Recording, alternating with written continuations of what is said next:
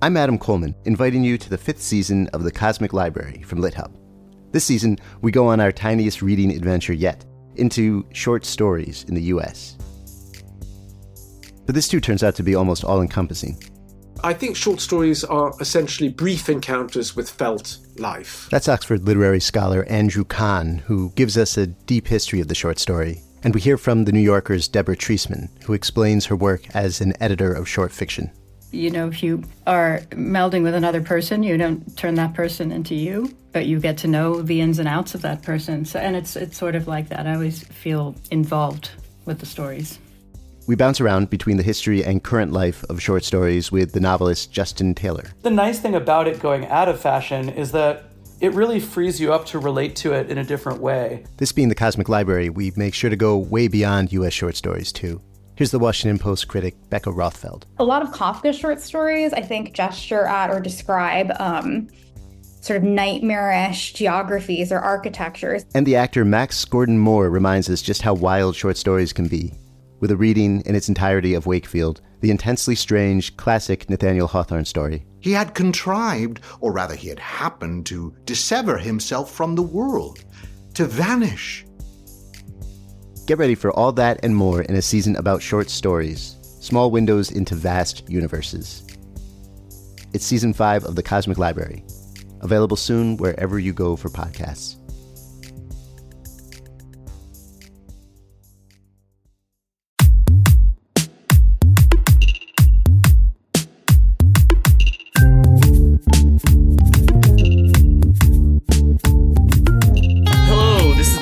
Podcast from Literary Hub, where we believe that nearly every issue that shows up in your Twitter feed or on the evening news has already been tackled somewhere in literature. I'm Whitney Terrell, the author of the novel The Good Lieutenant. And I'm V.V. Ganeshananthan, also known as Sugi, the author of the novel Love Marriage. Today, we're continuing our conversation about the effects of mass incarceration on American communities, a topic so big that we're devoting two consecutive episodes talking to writers who've included it in their work. Later in this episode, we'll speak to DaMaris B. Hill, whose forthcoming book is a history of incarcerated African American women in the U.S. But first, we're thrilled to speak to the author of An American Marriage, here with us for the first half of today's show. In addition to Tayari Jones' latest book, a 2018 Oprah's Book Club selection, Tayari is the author of the novels Leaving Atlanta, The Untelling, and Silver Sparrow. She's the winner of numerous fellowships and awards. Silver Sparrow was named to the National Endowment for the Arts Big Read Library of Classics in 2016. She now teaches writing at Emory University. Tayari, we're honored to have you with us. Welcome to the show. Thank you. We really appreciate you taking time to talk to us about this book. I'm sure things have been crazy. Um, a little is, bit, a little bit, which is always good. Congratulations on the on the book. It's huge success. Some of the other writers joining us to talk about this topic, Reginald Dwayne Betts and Zach Lazar in our last episode, and DaMaris later in the show, right with the incarcerated at the center of the narrative. Your book does that, but also something else by telling the story of Celestial, a woman in a pretty good marriage that becomes much harder when her husband is incarcerated. I started writing this novel entirely from Celestial's point of view because as a writer, I like to write kind of to the left or to the right of the topic. I don't like to I don't like to write about kind of a social or political issue head on. So I was really interested in the collateral effects of incarceration on on, on, a marriage. But when I was writing the story only from her point of view, I felt like I didn't have the whole story, that I couldn't tell her story without telling his story.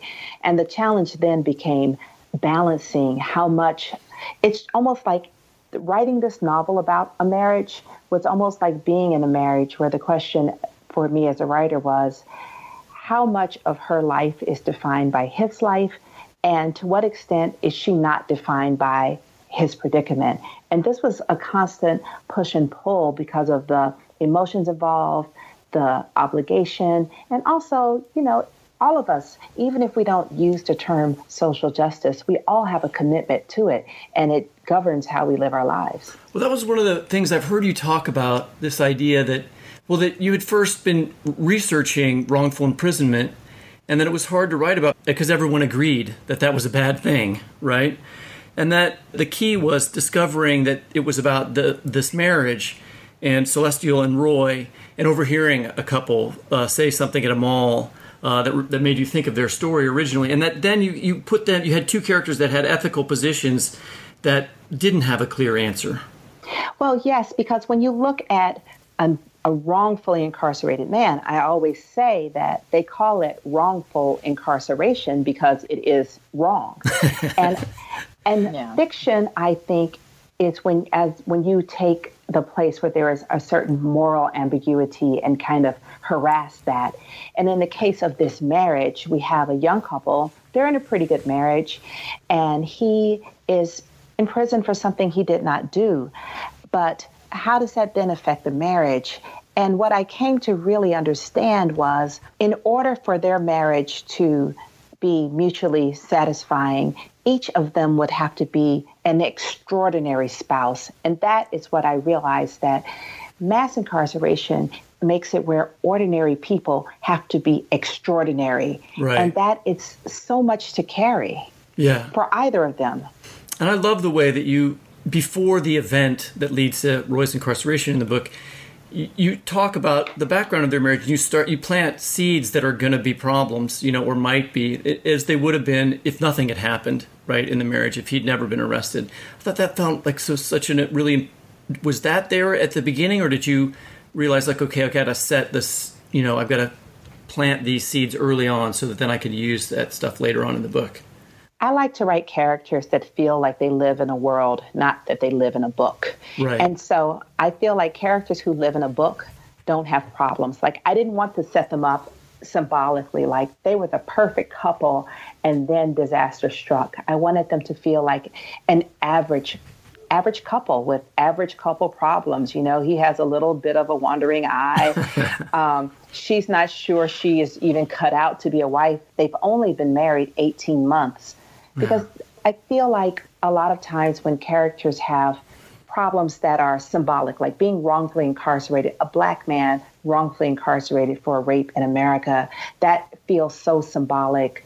And when things start being overly symbolic, that people stop seeming real. And I needed to really ask myself, how does this injustice intersect with an ordinary love story? I thought one of the really nice ways that you did that too is with the the characters of Celestial and Roy's parents, who are these continuous threads throughout the story, watching their support for the young couple take different forms, um, different models of their marriages, and uh, their different economic statuses.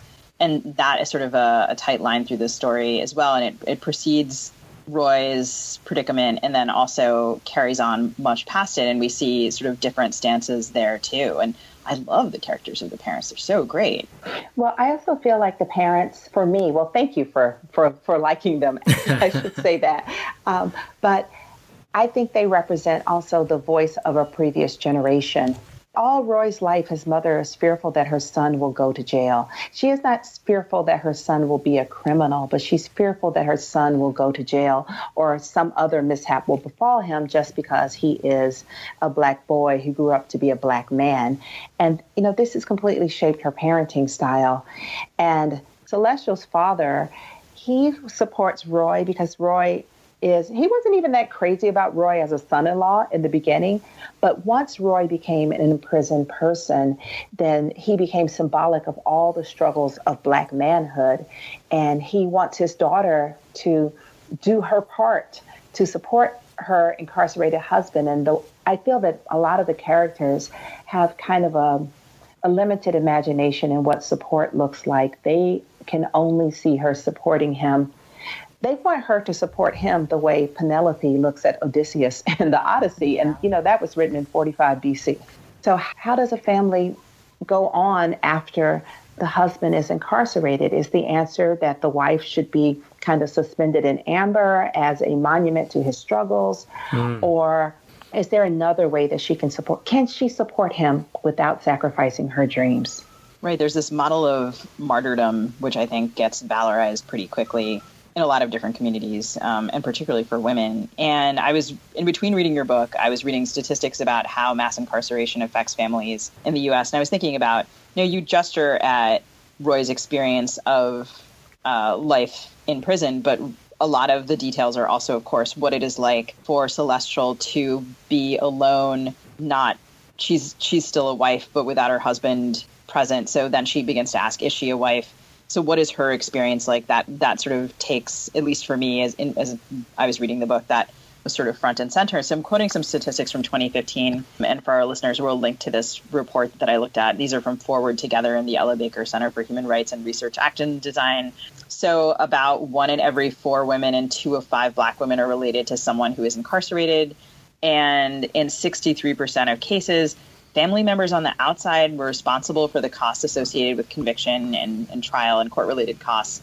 And 83% of those family members are women. And there's this part in the book, you know, there's these references to is Celestial going to put money on the books for Roy? Celestial is has a business of her own. Like, how is she going to realize that dream? Um, there's some references to the men of this community having this dream of quote unquote sitting their women down, meaning that the women would not have to work. And Celestial um, Celestial story is very different. I mean, Celestial has to support. She's she financially supports Roy while he is in prison. And I mean, in this novel, she is a woman of some means because her father is um, an inventor and, and has a very profitable patent. But in, in more commonly, working class women are supporting men who are in prison and it devastates their lives. I don't know if you read Evicted, which won the Pulitzer a couple years ago, but that is one of the costs associated with incarcerated husbands and also sons you know, it's a leading cause of black female poverty and eviction. The phone calls are so expensive. I correspond with some people who are in prison, and sometimes for the holidays, you know, they'll give you an opportunity, you'll get an opportunity to buy like a Christmas box that I have like some Cheetos, some honey buns, and other junk food, probably $10 worth of junk food. And the cost to send that box is $95. And just imagine that multiplied over every month, all the time, the calls. If he wants a pair of socks, you have to buy his socks. If he needs a pair of underwear, you have to buy that. Everything that prisoners need to make their lives less difficult is sold. It's almost imagine if you had to do all your shopping in the airport you know, with the incredible yeah. markups. That's what it's like. And it's not terribly dissimilar from when people were sharecropping and they had to buy everything from the company store at the same kind of markup. It's so amazing that these repetitions come in when we start talking to people. I mean, for instance, we talked to Zach Lazar two weeks ago about Angola. He was talking about the prisoners there are forced to work in the fields. They get paid five cents an hour and work up to 20 cents an hour. And also it looks like sharecropping because there's white guys on horses with shotguns overseeing the prisoners you know? It looks like slavery you know in, in certain ways. Um, and also the economic component that we talked about last week with Dwayne betts talking about the way that you know the private prison industry uses imagery about prison to sort of advertise the need for itself and this what you're talking about here is a, is a third way of thinking about the economics uh, of prison that we I had not thought of, and I found just brilliant. Uh, I just wanted to say that I appreciate you bringing it up. Well, thank you. I mean, these little details. See, for me as a novelist, the little details are where I find the story. When I was writing this, you know, very only about say 20% of the book takes place when Roy is in prison, and I wanted to show the deprivation of prison. But, you know, when you read a novel, you are asked to experience vicariously what the characters experience. And prison is brutal. And I did not want to vicariously experience brutality in writing it, nor did I want to subject readers to brutality. So I had to try to find in the details small things that will just give you a sense of the claustrophobia, of, of I call it the minutia of deprivation. Um, I read a book called Surviving Justice, which is oral histories of wrongfully incarcerated men, which is put together by McSweeney's. And one man just spoke so endlessly about the desire for fresh fruit. Uh-huh. And it's it's such a small thing, but it was symbolic, and it I felt everything in what he had lost in his desire. What he wanted was, I believe, a lemon. But in the novel, Roy you know, debases himself for a pear. I'm a person who thinks a lot about structure in books and time. And in, the, in your novel, time passes in the form of letters in one section. I realized when I got to the middle of it that, that they were referring to three years, you know, had gone by that had passed very quickly, you know, and been in a compressed way. Um, and I, I, wondered how you thought about depicting the long effects of incarceration, how it might affect one prisoner to not know the length of his sentence, or how it might affect people over generations, even. Well, you know, I do think Roy is imprisoned for five years but he thought he would be in prison for 12 years. Celestial thought he would be in prison for 12 years. Had she known he was only going to be in prison, I say only, but had she known his sentence would be five years, would she have made different choices? Had he known his sentence was five years, would he have comported himself differently? I mean, we, I guess, you know, they don't know. And living in that, living at the mercy of the state, yeah. as he puts it, informs every little thing he does. It informs his expectations of her. It's, I mean, the expression that keeps coming to my mind is that it's just too much. It's too much to ask of a person to live that way. And with marriage, unlike his mother, his mother is going to be his mother, whether he's in prison or not. And she can be his devoted mother and still have other roles in her life where she can be herself. With Celestial as a wife, to be the wife of an incarcerated person, it has to become all that you do. And so when she's looking at the length of his sentence, the question is different.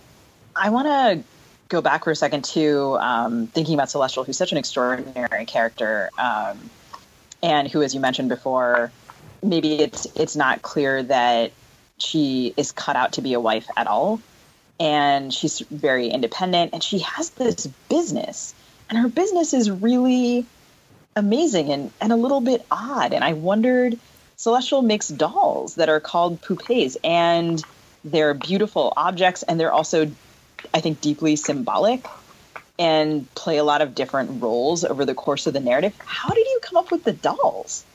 Well, for one, I have a very brilliant friend whose name is Cosby Cabrera, and she has a doll business. Cosby is of Honduran descent, and so her dolls are called muñecas. So that was how I got the idea of the name.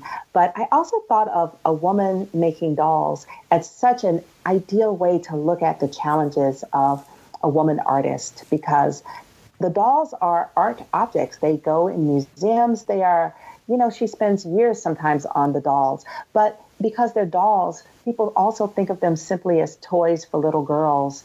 And for her symbolically, with how children are so fraught in it, I, in this novel, I think they also function symbolically. But I do feel that as like as a woman writer, sometimes I'll say, and I was very reluctant to call this book an American marriage for this reason that I tell people I'm a novelist and if I'm on a plane and the man next to me on the plane will say, Oh, have you written a romance?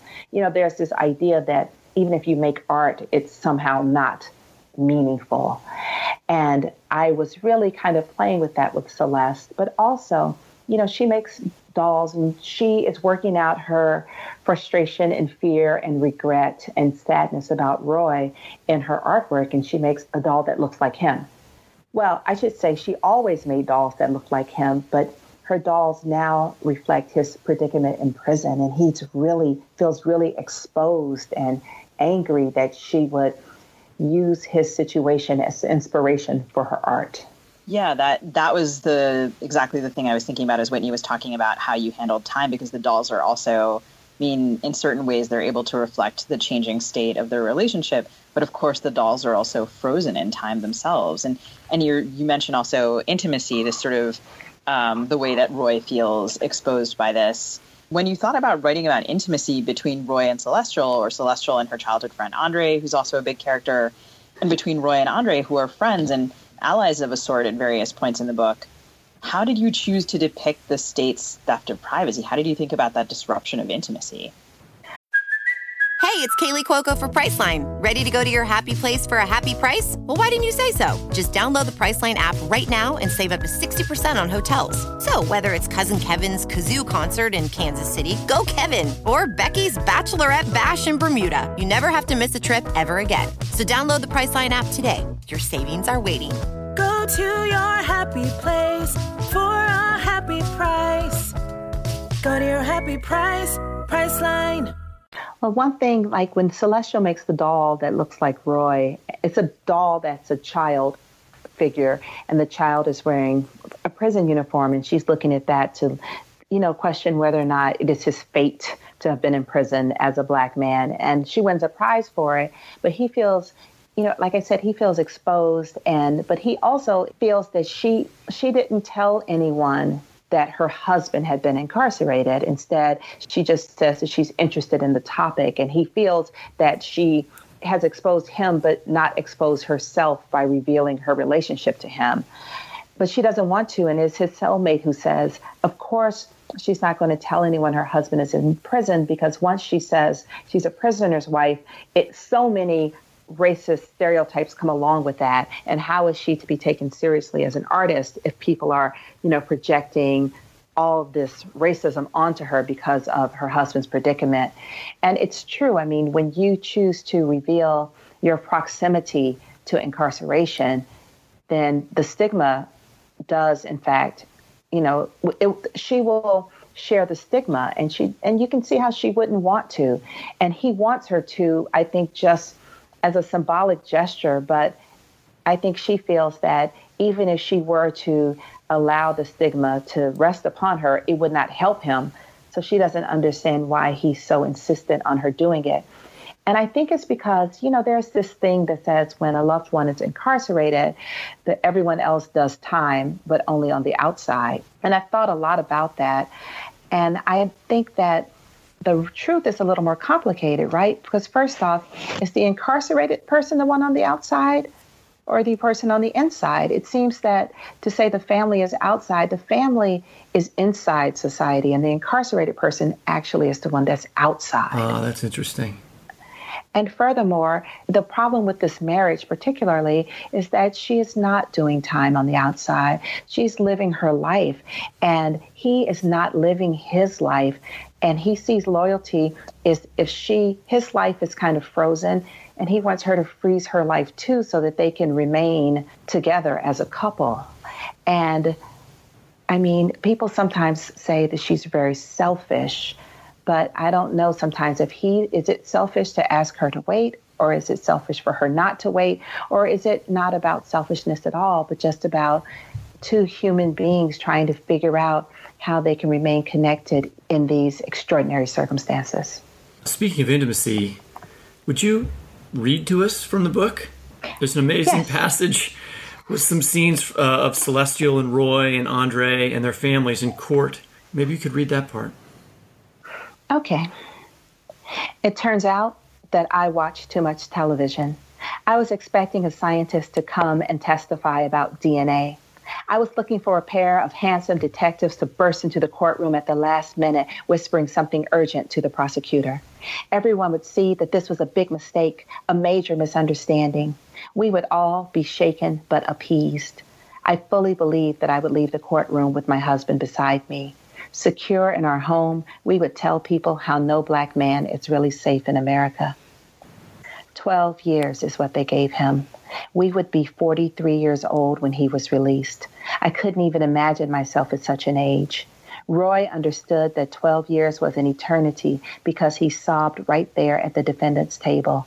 His knees gave way and he fell into his chair.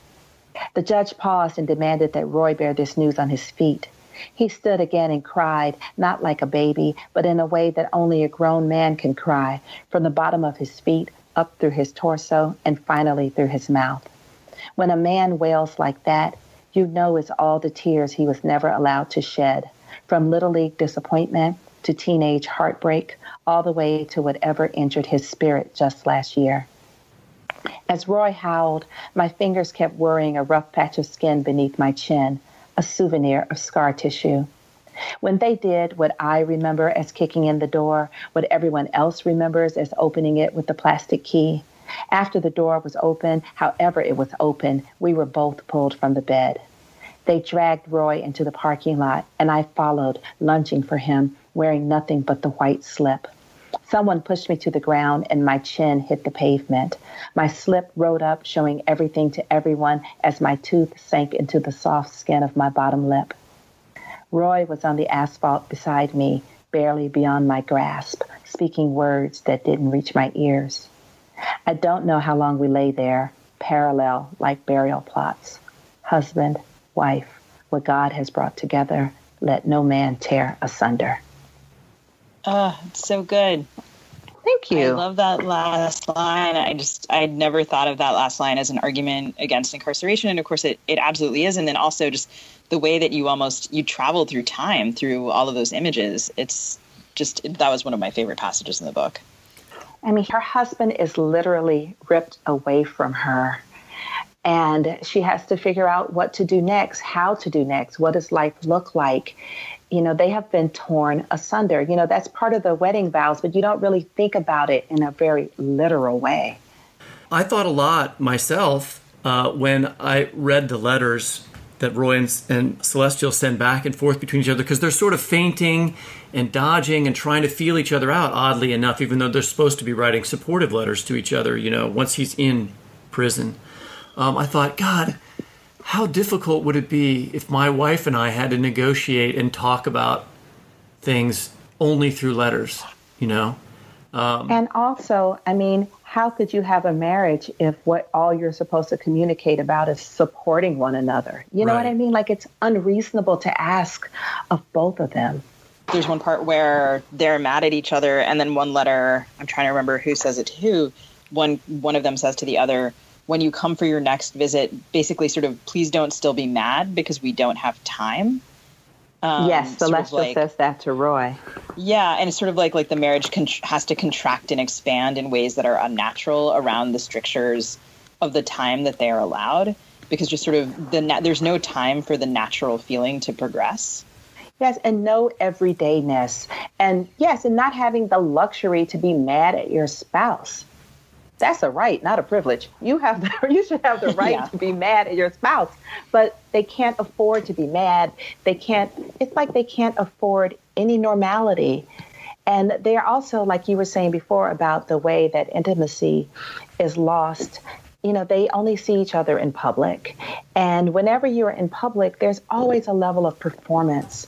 So they have to perform their relationship when they see each other. They perform in the letters because the letters, unlike real words that evaporate, letters are forever and you're creating they have to create a document they're creating a paper trail of their relationship and they're just two ordinary people who were in love and they these extraordinary circumstances and all of the gender roles are turned up to 50 in this situation like it's yeah. just it's so much this and it comes back to the state. Even though the novel is about two individuals and even though the topic is mass incarceration it's really the incarceration of this individual roy and his wife celestial. But the weight of the state is in everything they do. Even when celestial's father is chastising her for some of her choices her father says that man is a hostage of the state.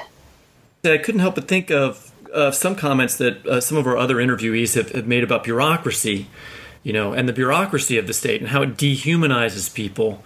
You know, moments that might seem mundane to some people really wreck others' lives. There's a line about how long Roy's in jail before his case goes to trial, and and you don't avoid talking about the bureaucracy here. You show it. How did you think about that? Well, you know, the bureaucratic the bureaucratic detail that stunned me most in my research is that they can tell you you're getting out on Wednesday, but let's say the guy whose job it is to process that paper isn't going to be there Wednesday, he's going on vacation. You can wait until he gets back, or he might spring you before he leaves, that there's just a certain randomness to it. I, I would have thought it would be a lot more orderly. Right. Like like Roy is released which gets the plot going. Roy's released 10 days early, and so he doesn't even get a chance to properly you know, say goodbye to the people who have become his family, you know, while he's in prison because they let him loose 10 days early. So his cellmate comes back and Roy's just gone. But they say it's time for you to go, you go. And he says, you know, a judge says it's time for you to go to prison, you go to prison. You're just like being moved around like a chess piece. Just Not even as elegant as a chess piece, like a marble, more so. Just speaking of the uh, mechanics of this as a novelist, you mentioned some books that you read. Did you talk to people? What was the kind of what was your research building process like for for this book?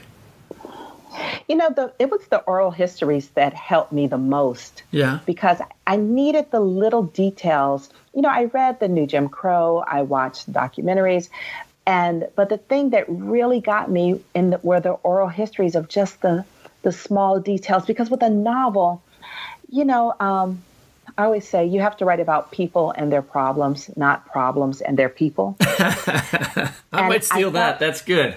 Yeah, have at it. I, I want to spread the gospel of that to everyone who's writing a novel. So when I was doing a lot of research and getting a lot of statistics, I felt like I was making the people. It was almost like the predicament was the music, and I was making my characters dance.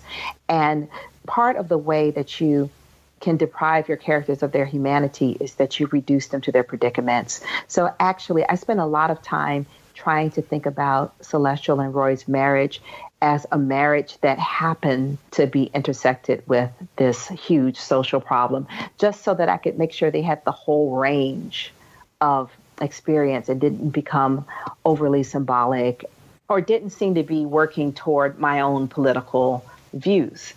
And that was really tricky because when you let your characters off the ideological leash, anything can happen. But I think that's what makes the novel a page turner because the characters don't know that they're in a book. They think they're in love.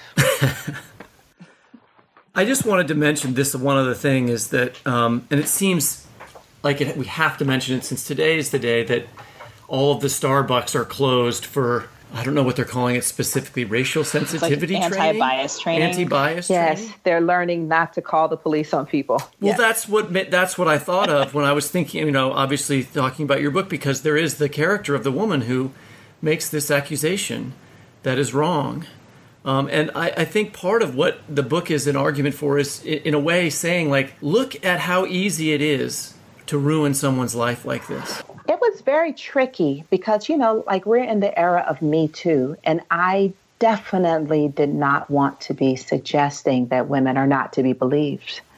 But I also know that eyewitness testimony, although it's the most compelling, is also the least reliable. And the woman was shown as she had met Roy before at the ice machine, so she had met him in the hotel.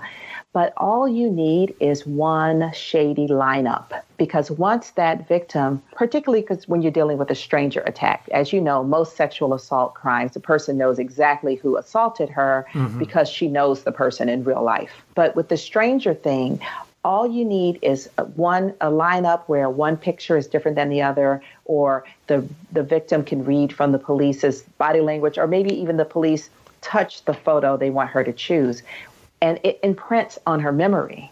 And she believes herself to be telling the truth. I did not want to make this story kind of a relitigation of um, emmett till.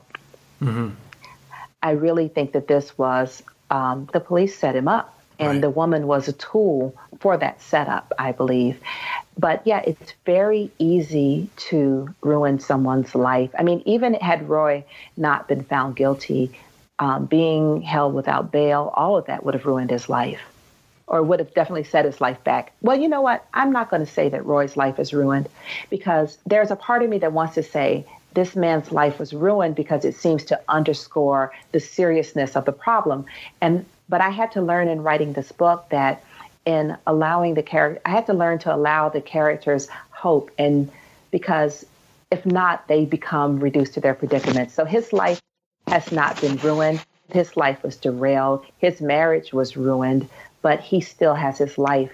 And I just say that in case there's anyone out there who is in his situation, I don't want that person to hear me say their life is ruined. Their life has been damaged, and he should be compensated for that. But I cannot say that his life is ruined. I just can't do that to him. Well, and that's Roy is such a um, he is a, a very alive character in that you know he looks at the woman who has accused him and he is able in his interior he extends sympathy to her. You know he looks at her and he thinks this woman was attacked, um, just not by me. And he's also someone who I mean there are a lot of characters in the book who are very funny. There are a lot of conversations in the book that are very funny, and they feel fully fleshed. But I think also, as you say, I mean that that point about that damage and that that theft of time, which I think is the thing that always strikes me. Like you can't rewind that, you can't undo that. Right. You can't you can't get your life you cannot you will never recover the life you lost. You know, you can try and make a new life, and your new life can be meaningful, but you will never recover what you have lost. That is the truth.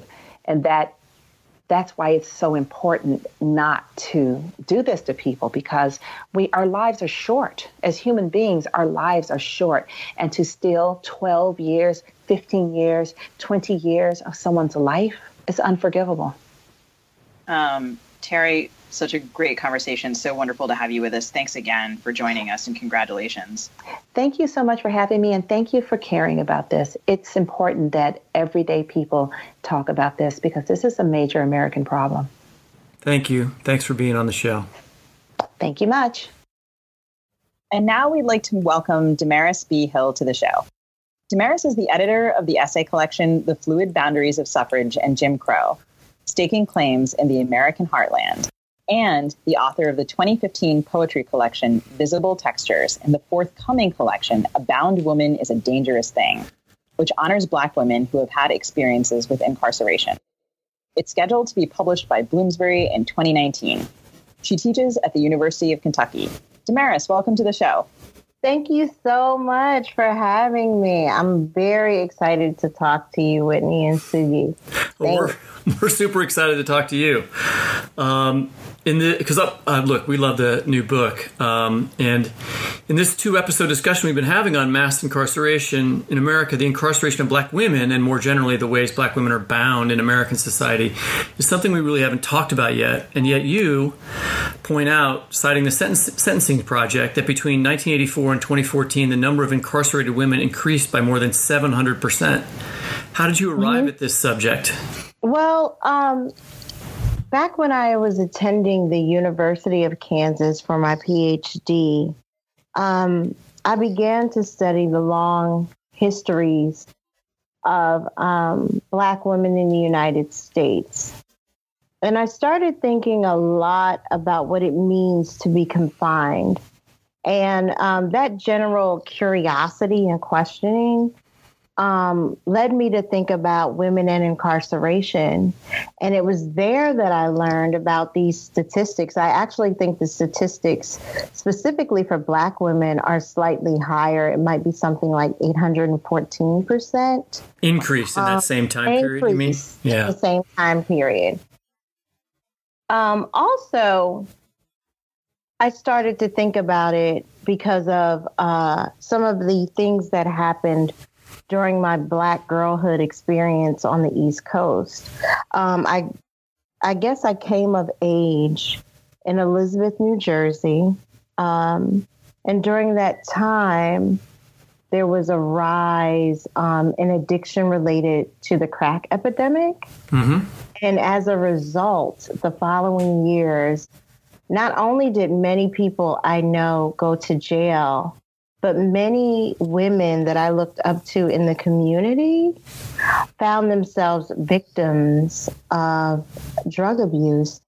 And as a result, found themselves um, trying to uh, struggle against poverty and, um, you know, ultimately ended up uh, incarcerated. Some of them did.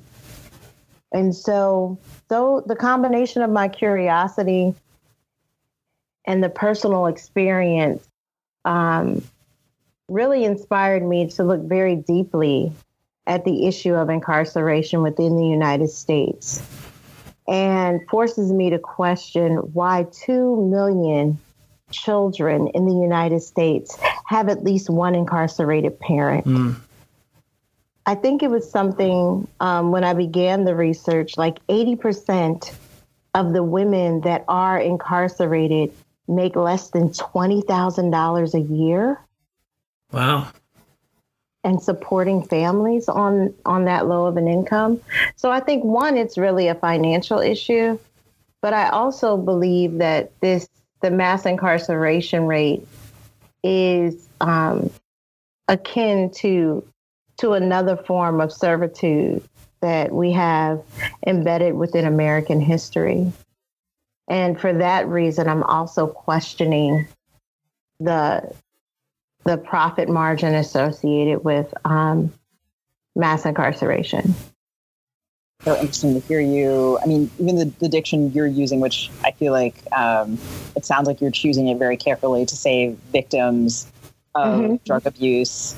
And Yes. I'm, right. And I'm reminded of the recent conversation about the opioid e- epidemic and the ways in which people are paying attention to that and to white victims of drug abuse in a way that that addiction was so different um, when we were talking about other drug epidemics. And you're talking about that the link between poverty and incarceration, which has come up in some of our earlier conversations, Mhm. uh, and the sort of powerful history of incarceration in the United States and the way that um, it seems like in so many cases people are incarcerated almost as a, as a punishment for poverty, which Exactly.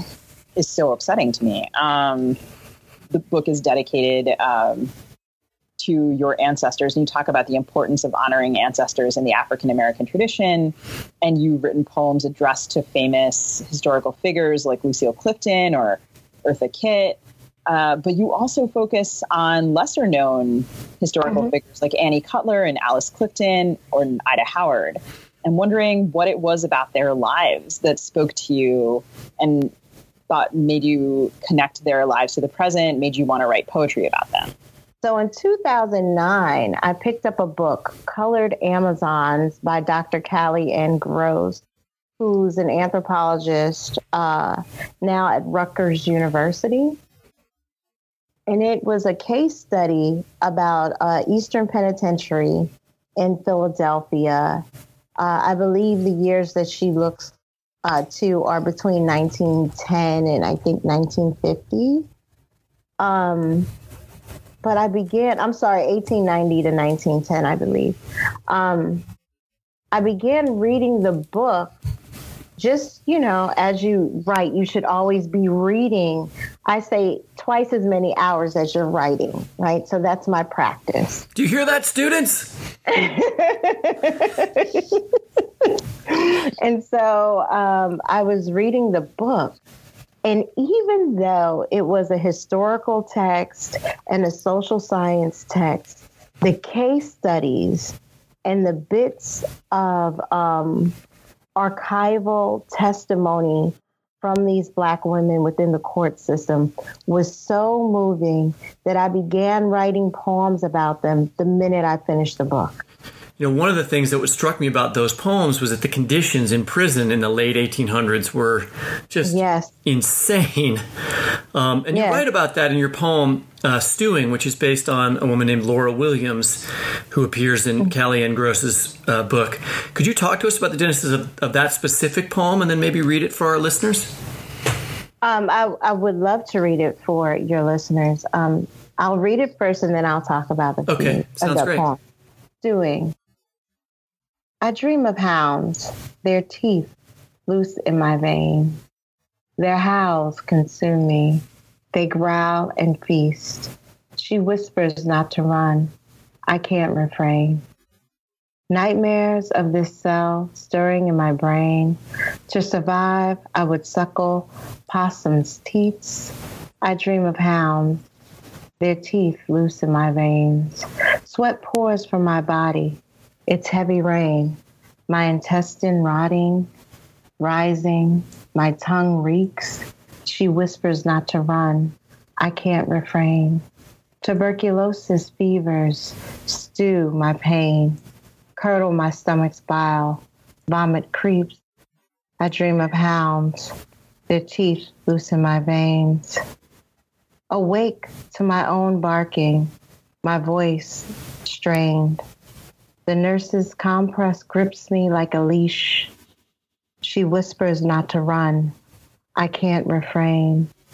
She tells me to hush as I try to explain. The stale air in this jail folds in, death's crease. I dream of hounds, their teeth loosed in my veins. She whispers not to run. I cannot refrain. So that poem, Stewing, um, came from me thinking about the oppressive state that would already be incarceration in the 1890s and the limits of personhood within that space. But what would it also mean for your body to be under attack from a vicious disease like tuberculosis, a very painful disease? And I thought that her only reprieve would be sleep when she was in a dream state. It's so powerful. I love having poems read on this podcast. Um, one of the other things I noticed about your collection is that it's not just about women who've been incarcerated, it's also about women who are dangerous and women who, in the case of someone like Annie Cutler or Ella Jackson or Emily, murder people, not to put it too bluntly. I mm-hmm. wonder how you think about that and in your examination of what it means to be bound. Now, let's be clear. I don't. I don't approve of murder on any scale, right? But in these particular um, situations, what I think is a unifying thread between these women who have killed is that they felt that they didn't have any other resort right? I felt that, um, or I interpreted that the killing was the last defensive measure before their own physical lives were taken because their social and emotional lives were already gone, if that makes any sense. So the binding, like the, the, the term bound in the title, I mean, we talked mm-hmm. about incarceration, but it also seems like you're talking about being bound socially at that particular time or whatever time you're writing exactly, about. Right? Okay. Exactly. Being bound socially, being bound socially, and being bound to one another. Um, oh, okay, right, right. And bound also means to, to spring forth, right? So if you're so bound and so constrained and you've decided not to die,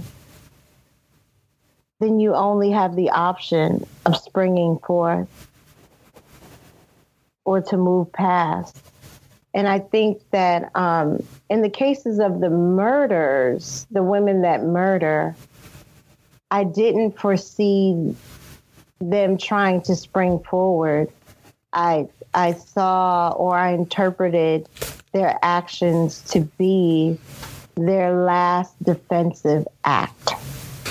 I get that in the sense of Ella Jackson, but in the the, the one that was really complicated for me, and, and I mean complicated in a good way. I find these mm-hmm. these poems are really challenging and interesting. Is is Em Lee and, and Stella? This, mm-hmm. There's this sort of love triangle, right? Right. Um, and Em, it, I mean, unless I'm misreading the poem in some mm-hmm. way, you know, Em Lee kills her this woman who she wanted to be in love with. Right. I think I think in this particular situation, M. M. Lee does kill Stella, and she kills Stella because Stella has decided to get married to someone else. I think I interpreted um. Lee's emotional response to be one that said, I have no life without you. Right. That's really interesting. And Right. And what does that mean in the context of um, um, heteronormative marriage rights and vows? What does it mean if you cannot transition or assimilate into a heteronormative culture? Is your life over? So, one of the most controversial of these figures, perhaps because she's still alive, um, mm-hmm. is Assata Shakur. Uh, she was a member of the Black Panther Party. She was pulled over mm-hmm. by New Jersey state troopers in 1973. I'm not going to give her whole life story, but these are just the backgrounds in case for so readers would know. There was yeah. a gun battle. She was shot. Two other people died. One of her friends, uh, Zayd uh, Shakur, and a state trooper named Werner Foerster, who was shot twice in the head. Those people died. She was convicted of murder in 1977. She escaped prison, which ironically is one of those things that Dwayne Betts was telling us never happens in our in our last episode. She escaped in 1979 and fled to Cuba, where she still lives. Could you talk to us about her? Um, okay. The first thing I want to say is I'm I'm not wholly convinced in my literary imagination or just in my reading of the events that she actually murdered that police officer. I think it'd be very hard for someone to murder or to hold to murder someone when they were shot um, through their chest and out of their shoulder blade. And I think it would be almost impossible for them to hold a rifle. So I want to say that part. I'm not sure. Right. The testimony was that, or at least Right. there was a medical examiner who said uh, that she had been shot, probably with her hands up, that she would have been di- hard for her to pick up or fire a gun. Mhm. Although she was she was convicted of for murder for aiding and abetting, so it, it wasn't really Yes. to the point whether Yes. she had actually killed the guy or not. But morally, I guess that's Right. different. Right. And I want to, I want to, I want to, I, I do want to add that complexity to it because, you know, um, we oftentimes call her a murderer, right? But it's something different to be in the car with your friends, you're pulled over, uh, you fear for your life. And we don't know if the two people that she was riding with attacked the police officers or, n- or not first. I want to say first, but we do know that there's an altercation. And if you if there's one woman, four men that are already engaged in, in violence, that really reduces your options of stability as a woman, right? like, right? Like if we just think about being in that urgent situation, right? Sure. So um, I'm I'm I'm not I'm not sure what choices any of us would make in that situation. I decided to write about um, Assata Shakur um, because this book was born out of a lot of pain um, related to um, the recent shootings of uh, people by police. The media's parade of the murders put me in a very dark place for a while. Um, I have decided to live and not to die, right? And so a part of me nursing my psyche back to health was researching all of the Black women that have survived America in some significant way, right? Like to to kind of like get the cliff notes on how to survive America in a space where you are socially bound. It seems because of um, the way Because you're uh, including the restrictions of gender there. I mean, one of the things that uh, uh, Exactly. is the facts of uh, Assata Shakur's life is that she had problems with the Black Panther Party because there wasn't really much opportunity for female leadership in that party. Exactly. And the way that fem- females were treated in that party and marginalized, there wasn't space for someone who may have been, I'm not sure because I don't know her, but seemingly a strategic genius in terms of political activism. Someone who knew the law but had no voice. That would be very difficult, particularly if you are committed to this cause because you love a broader community or a broader community of people, or you're a humanist, right? So, in this way, Assata Shakur is very much like Harriet Tubman for me. Yeah, you mentioned that. Yeah. For me, because they were both committed to to loving their community so much that they did not want them to be in bondage in any way. And I, I really like that Assata Shakur is, is one of the women in the book who has, there's multiple poems about her and you, the whole thing moves through time, but with Assata Mhm. Shakur, we get to go through her life Mhm. um, at different points, Mhm. which, and then there's also this terrific image of her. And I think also, I mean, you, you're talking about um, police shootings and the sort of parading of black bodies by the media. Mhm. And by using this picture of her, I wonder how you, you thought about um, putting in these pictures because she looks so she looks so joyous in this picture and Mhm. looks sort of so powerful. Um, Yes, I, I, I do think that the um, the the landscape is um, saturated with mutilated black bodies at this point, right? Um, and not only did I not want to contribute to that um, image of uh, black bodies in a way that would make it normalized, but I also want us to recognize all of these women in this book as human beings, right?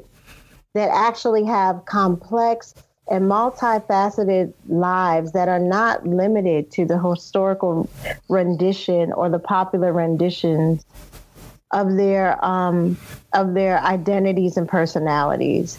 So it was important to, show Assata Shakur happy, not um, in the versions of the mugshots or um, to be bound in handcuffs or um, any of those ways. For me, it was important. And she became a kind of a rallying cry at Ferguson, if I'm remembering correctly. I, I believe she did. I believe she did. Um, I wish I was more informed about that. Um, but sometimes for my own um, mental health and stability, I have to limit my access to news coverage. And I don't mean that to be ignorant. I yeah. mean that in the most self care way I can. If I'm going to write, if I'm not going to be debilitated by the parade of um, mutilated black bodies, then then I have to limit my exposure to mass media coverage. So how do you when you're doing that as a researcher, how do you how do you do that as a researcher? Oh, so okay, so this is where the interview gets very personal. Whenever I am not writing, I'm almost assuredly watching stand-up comedy. or listening to stand-up comedy like I have albums. I have Moms Mabley albums. I have Richard Pryor albums. I have Redd Foxx albums. Uh, it plays in the background when I'm cleaning up. It is what I'm listening to when I'm doing dishes. It is what I'm watching when I'm watching television. So interesting. We should maybe we should do an episode where we talk about what writers listen to when they're not doing their work. Because I remember when I was writing about the war in Iraq, and and it was very very you know, distressing mm-hmm. and caused anxiety for me. Um, uh, you know, I listened to like sports talk. That was the thing. you know. Yeah, I, I think we need that balance. And even when I teach, um, when I teach African American studies courses, because I do teach creative writing um, as well, but when I teach African American studies courses, um, I have made a commitment to my students to be honest with them and so I try to give them all the facts and the complexities of these uh, thematic situations. But I also tell them when days are going to be particularly hard.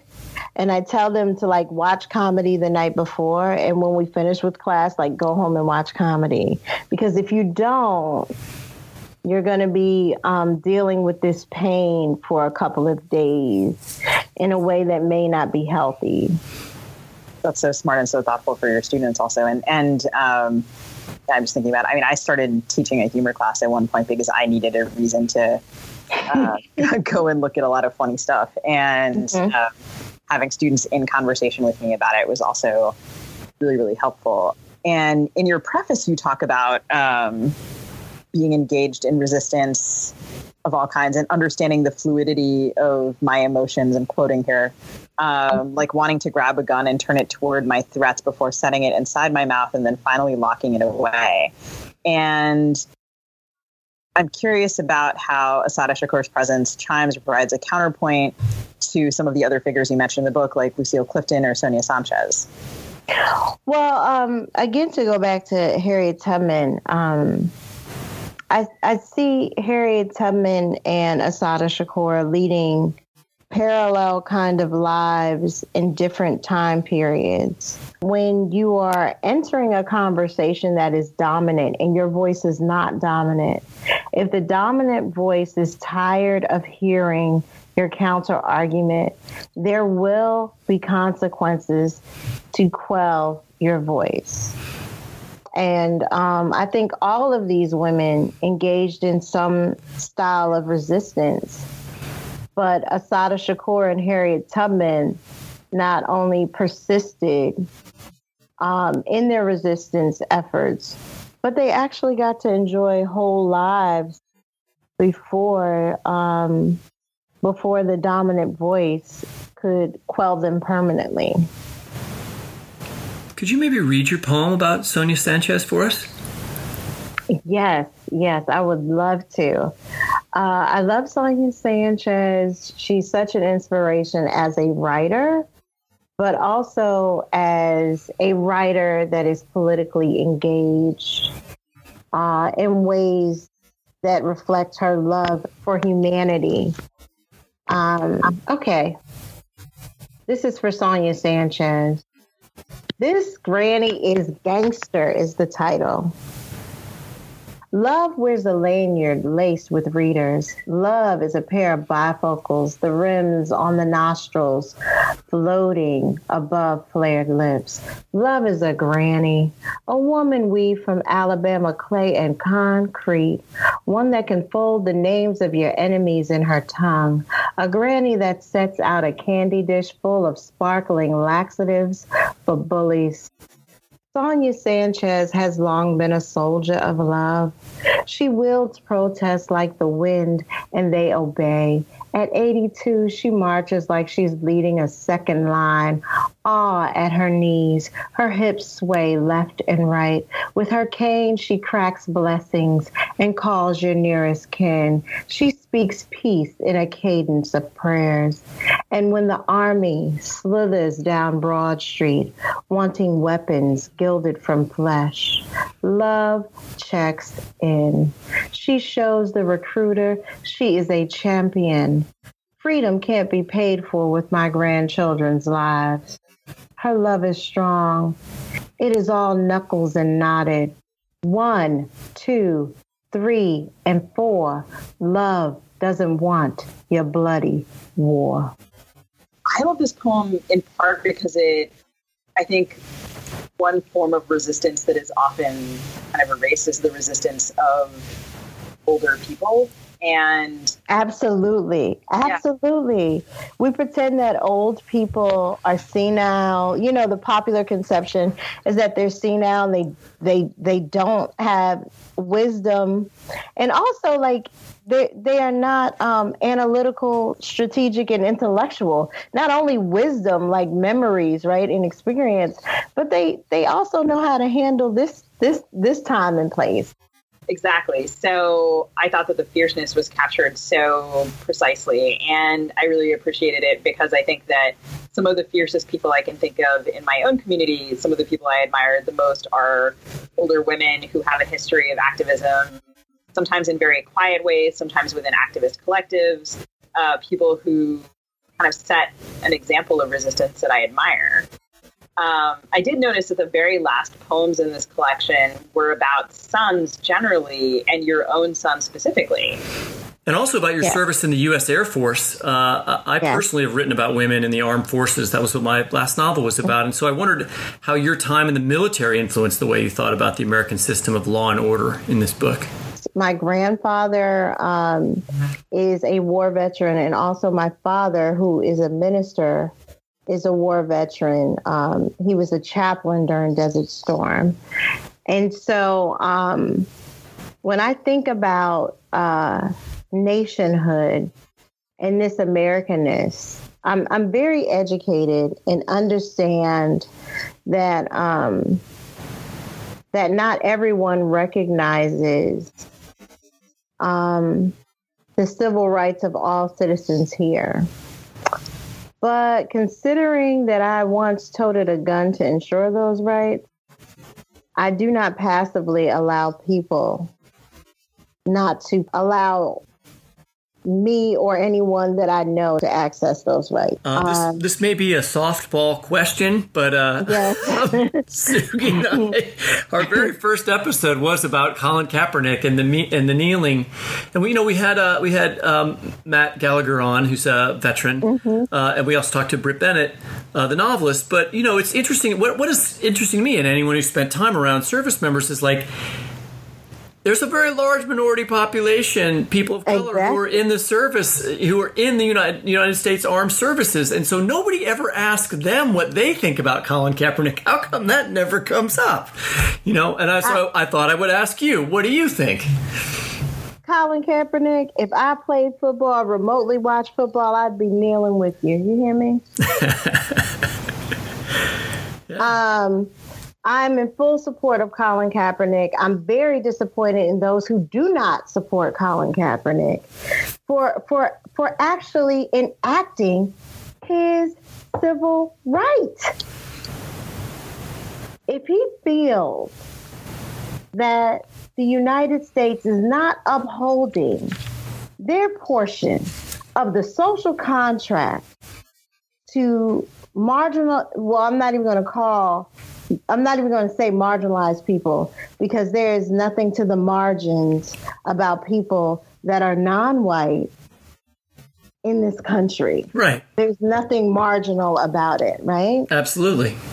But if he feels that the United States is not upholding their social contract to people of color in the United States and has chosen not only to voice his opinion, but to perform his opinion, Colin Kaepernick, I salute you for being a Democratic agent in this country that wants to reject you and for holding this country that you live in, that you pay taxes to, that you help to support and function accountable to people of color.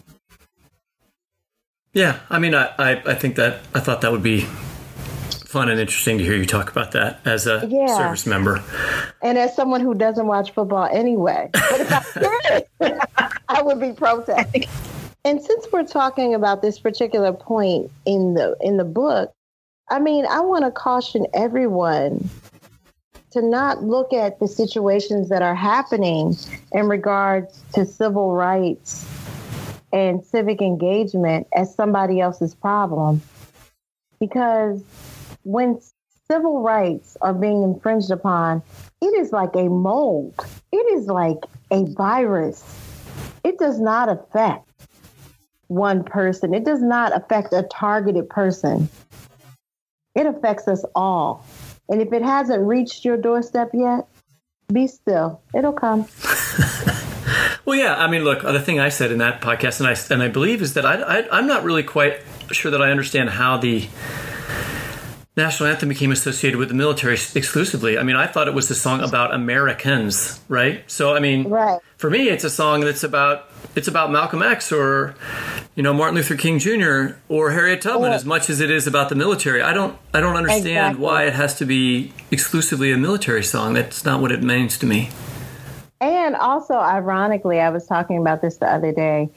All of the Americans that are most hated, like some of those people that you've already named, and Assata Shakur, it's it's ironic that they're hated for demanding um, what what the United States social contract promised, right?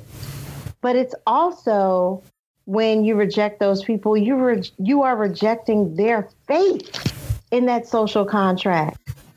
A person like Assata Shakur, a person like Harriet Tubman, a person like Malcolm X, a person like Martin Luther King could have only been made in the United States of America under the U.S. Constitution. And those people had full faith in the U.S. Constitution and all of our governing bodies, including um, the document, the Declaration of Independence, which has no uh, no protection or no um, doesn't have legal standing, but it says Yeah, it has that line right, that Ellison always refers to as well.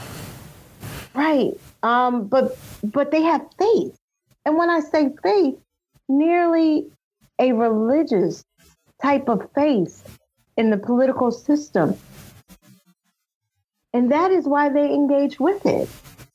And If that line, did- of course, that we're referring to is all men are created equal. all men are created equal, right? And so if they didn't have faith in those documents that we hold to be so American, that these people would have never become actors within this democracy. And that's the irony that's always ignored in, in American history. Thanks so much for being on the show, DaMaris. Thank you. Thank you. Thank you. And that's it for the Fiction Nonfiction Podcast. Our theme music is composed by Travis Workman. You can subscribe to us by typing fiction backslash non backslash fiction into the search bar of your favorite podcast app. You can also listen, find previous episodes, and read excerpts from our interviews at the Literary Hub website, lithub.com. where the fiction nonfiction podcast page is listed under the news tab. Post a link to the books we referenced this week on our LitHub show page, on Facebook at FNF Pod, and on Twitter at FNF Talk. Happy reading, and thanks to Aaron Saxon and Kevin Coder. They are co producing this show and will be with us all summer.